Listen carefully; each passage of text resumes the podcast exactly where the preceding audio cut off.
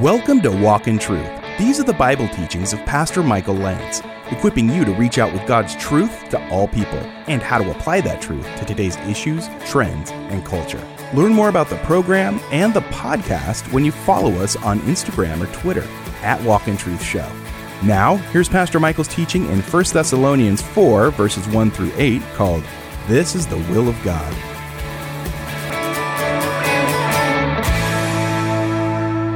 The Bible has a lot to say about the revealed will of God. There are some specifics about, you know, situations that you may find yourself in. Should I take this job? Should I move to this place? You may be praying over a relationship. Maybe you're courting with someone. Should this person be one that I marry? There's a myriad of things that we could talk about, about specifics. But there are, there are general things in the Word of God that we need to know about if we don't already know about them. And somebody once said, it's not the things in the Bible that I don't understand that trouble me. It's the things in the Bible that I do understand. And before we get into all the little particulars about a given situation, if we were to do the big sweeping things of the will of God the right way, we wouldn't get in trouble and be praying about things that really we don't even need to pray about. And what I mean by that is if something in the Word of God is the opposite of what you're doing, God hasn't changed his mind about it. And no matter how many people you want to ask for a take on what that scripture could mean to justify your action, it ain't going to happen. And even if you can get a voice to tell you what you want to hear, God is not going to change his standards. They are what they are, and they're given for a reason, and they're given for our best. The Christian, for the Christian, the will of God, if you're taking notes, is the supreme foundation and purpose for life. Let me say that one more time. For the Christian, the will of God is the supreme foundation and purpose for life. In Mark three thirty-five, Jesus says, "For whoever does the will of God, he is my brother and sister and mother," or my family. When Jesus taught the disciples to pray, in what we know is the Lord's Prayer, he said, "Our Father who art in heaven, hallowed be your name. Your kingdom come, your will be done." Not your will be known, not your will be studied and debated in Bible study, not your will be, you know, talked about.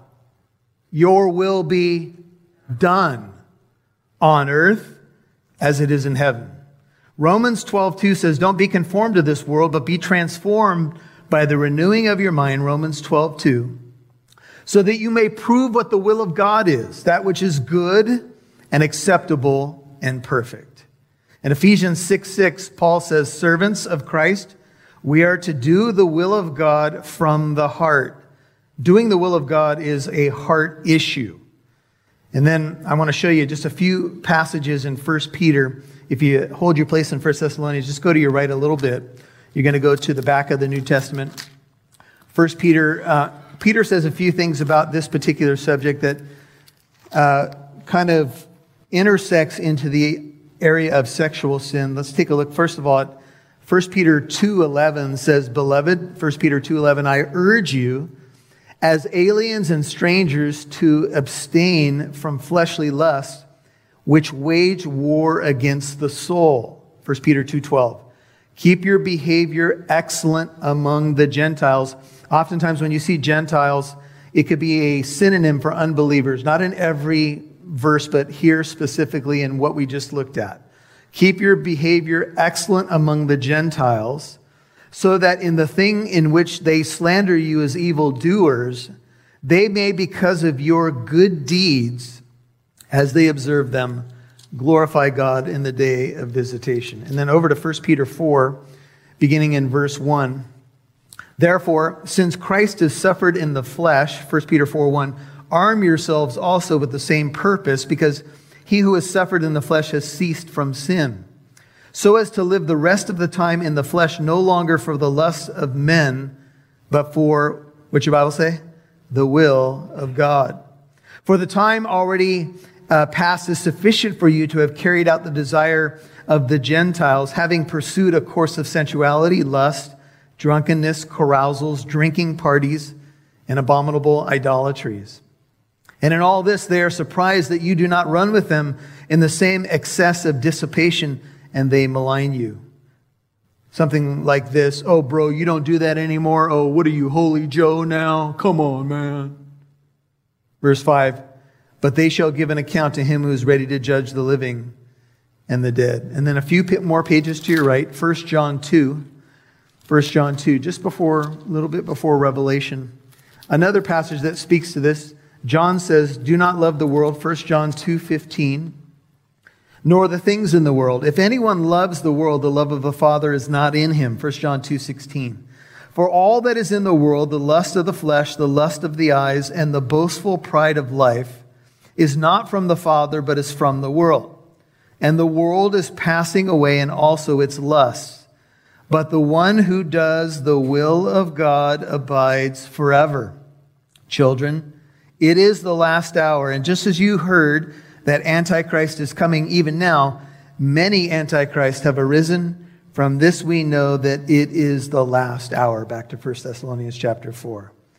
Now the good news is that for those of us who maybe didn't grow up in the church or with the sexual values that we know Scripture lays out, the moral beauty, the sexual ethics in Scripture, and we have our bumps and bruises to prove it, there's hope for all of us.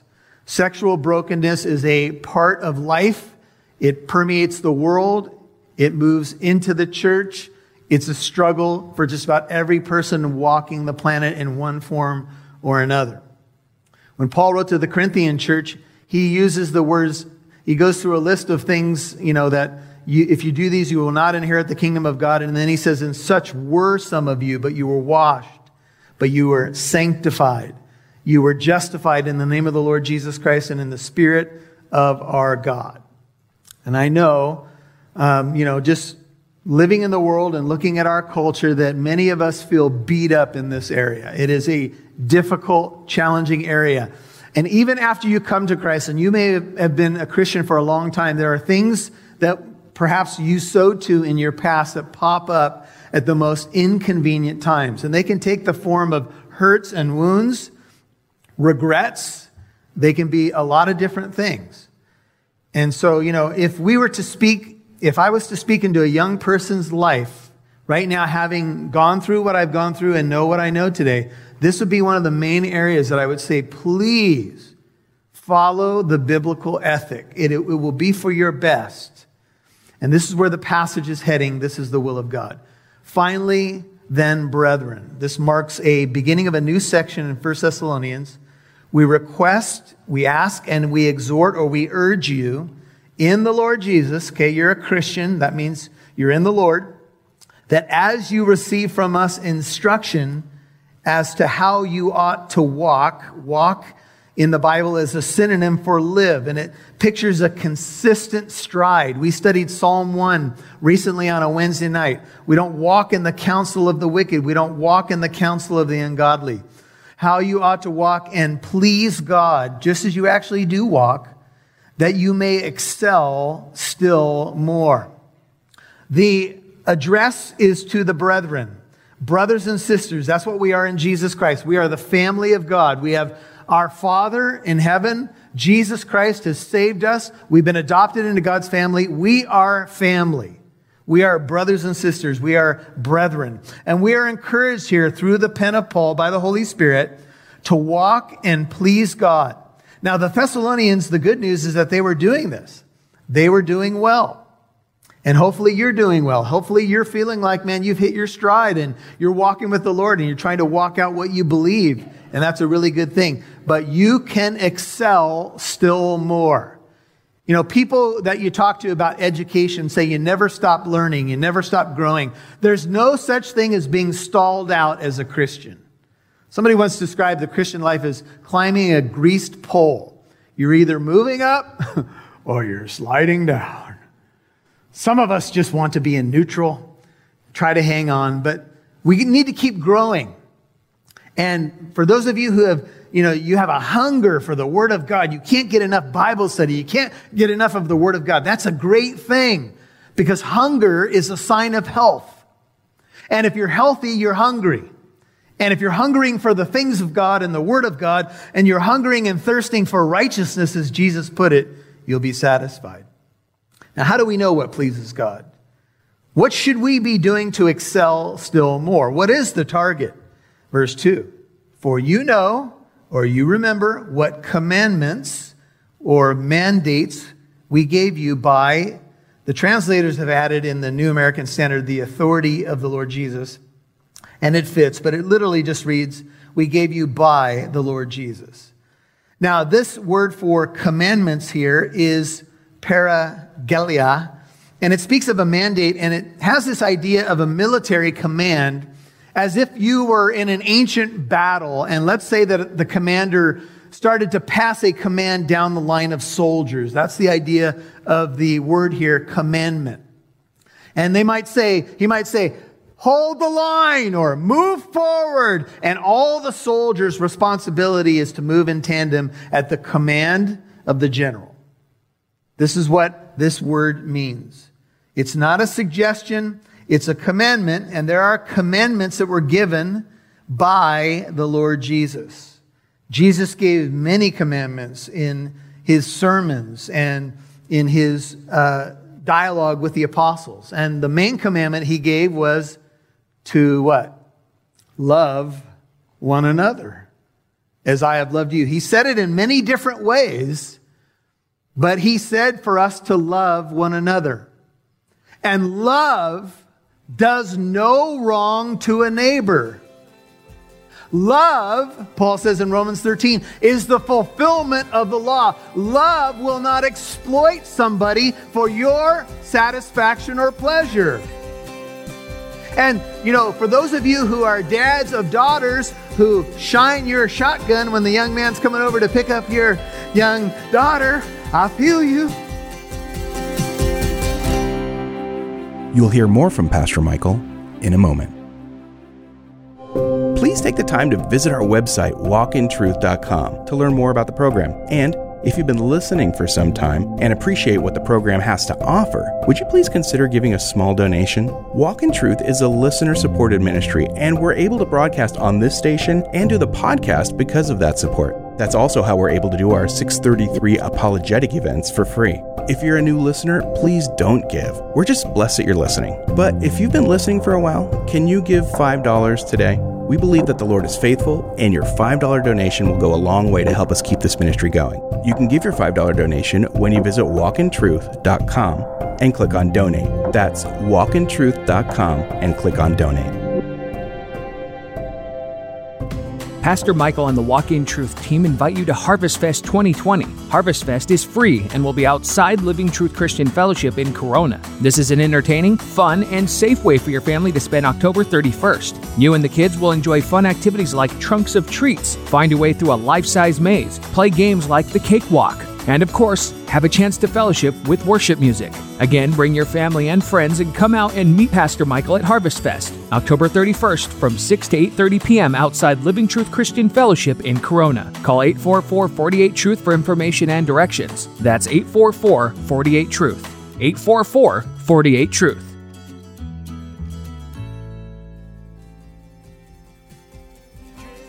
We'd love to see who's listening, so please connect with us on Facebook, Twitter, or Instagram. Just do a search for Walk in Truth Show. Now, back to Pastor Michael Lance right here on Walk in Truth. We need to keep growing. And for those of you who have, you know, you have a hunger for the Word of God, you can't get enough Bible study, you can't get enough of the Word of God. That's a great thing, because hunger is a sign of health. And if you're healthy, you're hungry. And if you're hungering for the things of God and the Word of God, and you're hungering and thirsting for righteousness, as Jesus put it, you'll be satisfied. Now, how do we know what pleases God?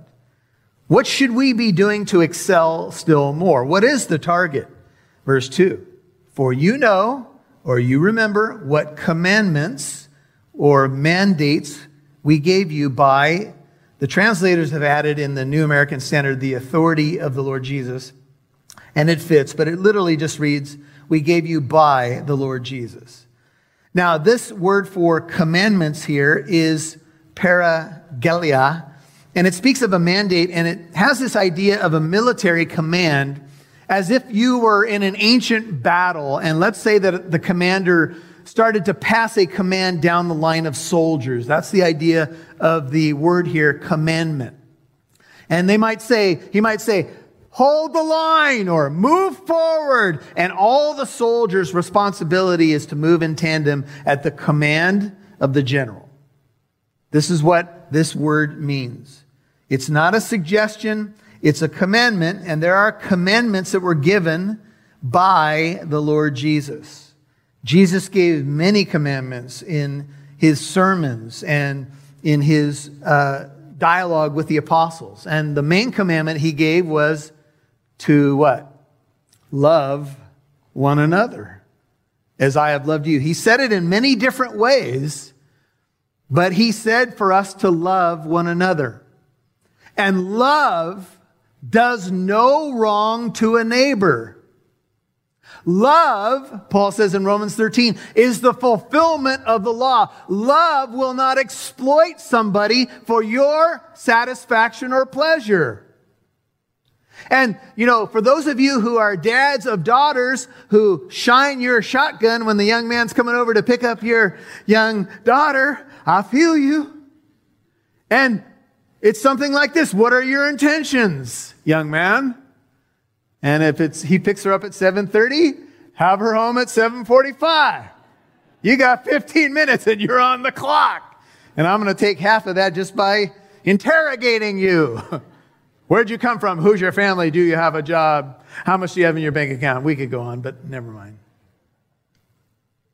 There are specific commands that came from the lips of Jesus, and we could read those in the Gospels and even in Revelation. But I want to tell you that there's something that we're going to find here that is beyond just the red letters of the New Testament. Because any command that comes in the New Testament via a letter, via any New Testament book, Philippians, First Thessalonians, is by the authority of the Lord Jesus Christ. And this argument in our culture where people say, Jesus never addressed this, Jesus never addressed that, is bogus. Because all Scripture is inspired by God. And Jesus is God. So if a commandment is given through the pen of Paul by the inspiration of the Holy Spirit, God is triune in his nature, and that commandment is by the authority of the Lord Jesus Christ. And there are many people outside and inside the church who try to get slippery with this and say, well, Jesus never addressed this, he never addressed that. But Paul just said these commandments come through the authority or by Jesus Christ. For this, verse three, is the will of God, your sanctification. If you're interested, the word for sanctification is hagiasmos. And basically, it, in a general sense, it just means to be set apart. God's will is that you would be set apart. Set apart for what? For holy purposes. When a vessel was made and then placed into the temple of God, it moved from an ordinary vessel into something holy. When God called a prophet like Jeremiah, Jeremiah wasn't specifically holy in and of himself. But once he was called by God to be God's spokesman, God's vessel, he became a holy prophet. The apostles weren't especially godly. We watch them in the Gospels and sometimes we're like, really? They're still arguing about which one's going to be the greatest? But once they were set apart unto Jesus' mission and ministry, they were holy apostles. Not because they were particularly holy, but because God had take, taken them out of the world, put, placed them into Christ, and then set them apart to be a vehicle by which his will would be done. Everybody with me? So holiness isn't, you know, that you have a shiny halo over your head as you walk around more than other people. It's that God in his grace decided to save you, and you responded to that invitation, and then you were set apart unto his purposes. This is the will of God, that you'd be set apart to holy purposes. You could render it this way. That is that you, and then here's a specific, generally speaking, the will of God is that you be set apart for his purpose. Here's a specific. So this isn't the whole will of God, but this is one aspect of it. And it's interesting that this comes up. This is the will of God, your sanctification. That is that you abstain from sexual immorality. Now, the idea of abstention from sexual immorality to many in our culture is an absolute joke. That's why they give condoms out in high schools, because they don't believe that people can actually be pure in this area. They just don't believe it. And the truth of the matter is that you can be pure in this area. Otherwise, God wouldn't have said it. And you can wait until you're married. But let's face it, if we were to look at the statistics of people who actually wait until they're married to be intimate, it, it would be a very sad number. And maybe it's because we're not as strong as we should be on these things anymore. See the, the phrase sexual immorality there? It's a single Greek word called pornea, where we get the idea of pornography. And if you look up this Greek word in a lexicon, you will find Several, you'll find a paragraph of definitions, but sexual immorality is defined this way. It is any illicit sexual intimacy outside of the covenant of marriage, period. That's it. Pornea is to commit sexual immorality, to go the wrong way. If you abstain from pornea, you do not have intimacy until you are in a covenant marriage between a male and female. And that covenant marriage, of course, for Christians, is based upon the foundation of Christ. And so sometimes, you know, people come into churches and they think, well, we beat up one area or another. We're always pointing our finger at this or that. But let me just say, you know, if, if we come to this text and we're thinking about somebody else, we're, we're off kilter here. You've been listening to This is the Will of God, Part one on Walk in Truth. Pastor Michael's teaching in First Thessalonians chapter four, verses one through eight. And don't forget, if you missed any part of today's program, you can listen on the Living Truth app or wherever you get your podcasts. Hey, can you do us a solid and follow us on Instagram or Twitter? We'd love to connect with you guys. We'd also love to give you a shout out in future programs. So D M us on Instagram or Twitter and let us know where you're listening from. Follow us and D M us at Walk in Truth Show. That's at Walk in Truth Show. Now, here's Pastor Michael.